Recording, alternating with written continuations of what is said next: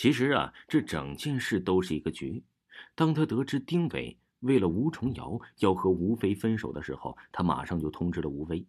他和吴飞呀都不知道吴重瑶是什么好女生，拜金、爱慕虚荣，肯定不是真心喜欢丁伟，而是喜欢丁伟的钱。可偏偏丁伟一点都不在乎钱，于是啊，两个人便设了这个局，由吴飞呀要他分手费，同时啊叮嘱他爷爷不要帮忙，然后让丁伟做烤火架的生意，让他体验到做生意的不容易，以及呀他父母的钱来之不易。买饭的时候，他故意迟迟不回来，让丁伟啊饿得受不了。其实啊，就是趁机让两个室友拿走了烤火架，希望他能理解做生意过程之间的变故。没想到这小子是个马大哈体会到做生意太难了之后啊，得到的经验竟然是我不做了。张健摇摇头，心想：慢慢来吧。在回学校的途中啊，吴宗尧打来了电话，叫丁伟陪他逛街。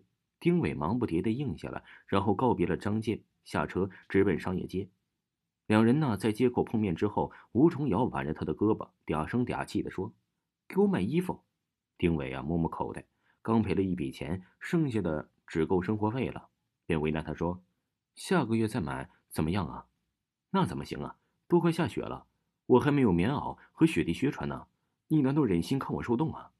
丁伟有些难堪地说：“我身上啊。”没多少钱了，打电话找你妈要啊！丁伟试着拨通他妈妈的电话，依旧是处于关机的状态。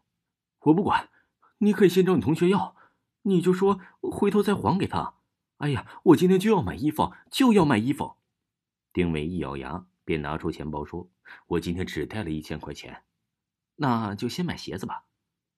等过几天你再给我买别的，好吧？”丁伟只能先应下来。两个人呢，在商场买了一个九百九十八的雪地靴，然后离开了。这是生平第一次，丁伟因为钱的事而心疼。当他看到钱包里呀有十块多零钱的时候，别提有多伤心了。就在这个时候啊，一声怒吼从他的身后传来：“站住！”丁伟回过头，看到了两个气势汹汹的壮汉，脖子和手上都是纹身。壮汉呢，一把抓起丁伟，指着身后的一辆奥迪 Q 五说。你把我车刮坏了，赔钱！什么跟什么呀？丁伟懵了。壮汉指着车上一条二十厘米长的划痕，恶狠狠道：“我看是你干的，你还狡辩，信不信我揍死你？”丁伟都要哭了，真不是我呀！我不想在这跟你耗着了，两千块，你少一分都不行。我我没有两千块呀，看你是想死了。丁伟抱住了旁边的电杆。继而啊，朝吴重瑶投去求助的目光。你有两千块钱吗？借我，我回头还给你。吴重瑶的头就像拨浪鼓似的摇起来。说来也巧，就在这个时候啊，吴飞和他的室友从街对面走过。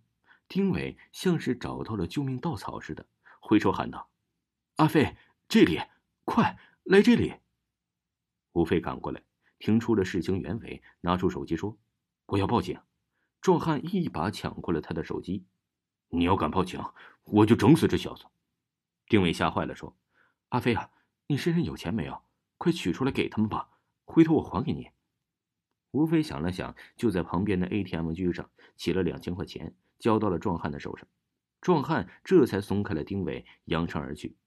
丁伟怯怯的看了吴飞一眼：“谢，谢谢，回头啊，我还你一万五，算是感谢。”吴飞没说话，和室友离开了。什么一万五啊？丁伟把事情说了一遍。吴重瑶听罢，眼睛啊滴溜溜的转了几圈，说：“回头啊，我帮你把钱给他吧。有些话你不好意思说，我替你说。叫他拿了钱以后啊，可别再来找你了。”丁伟啊想想也行，便答应了。回去的时候，丁伟又拨通了他爸的电话，依旧处于关机的状态。这下他急了呀。就算手机没电，也不可能一天过去了还不充吧？就算被偷了，哪有两个人的手机都被偷的道理？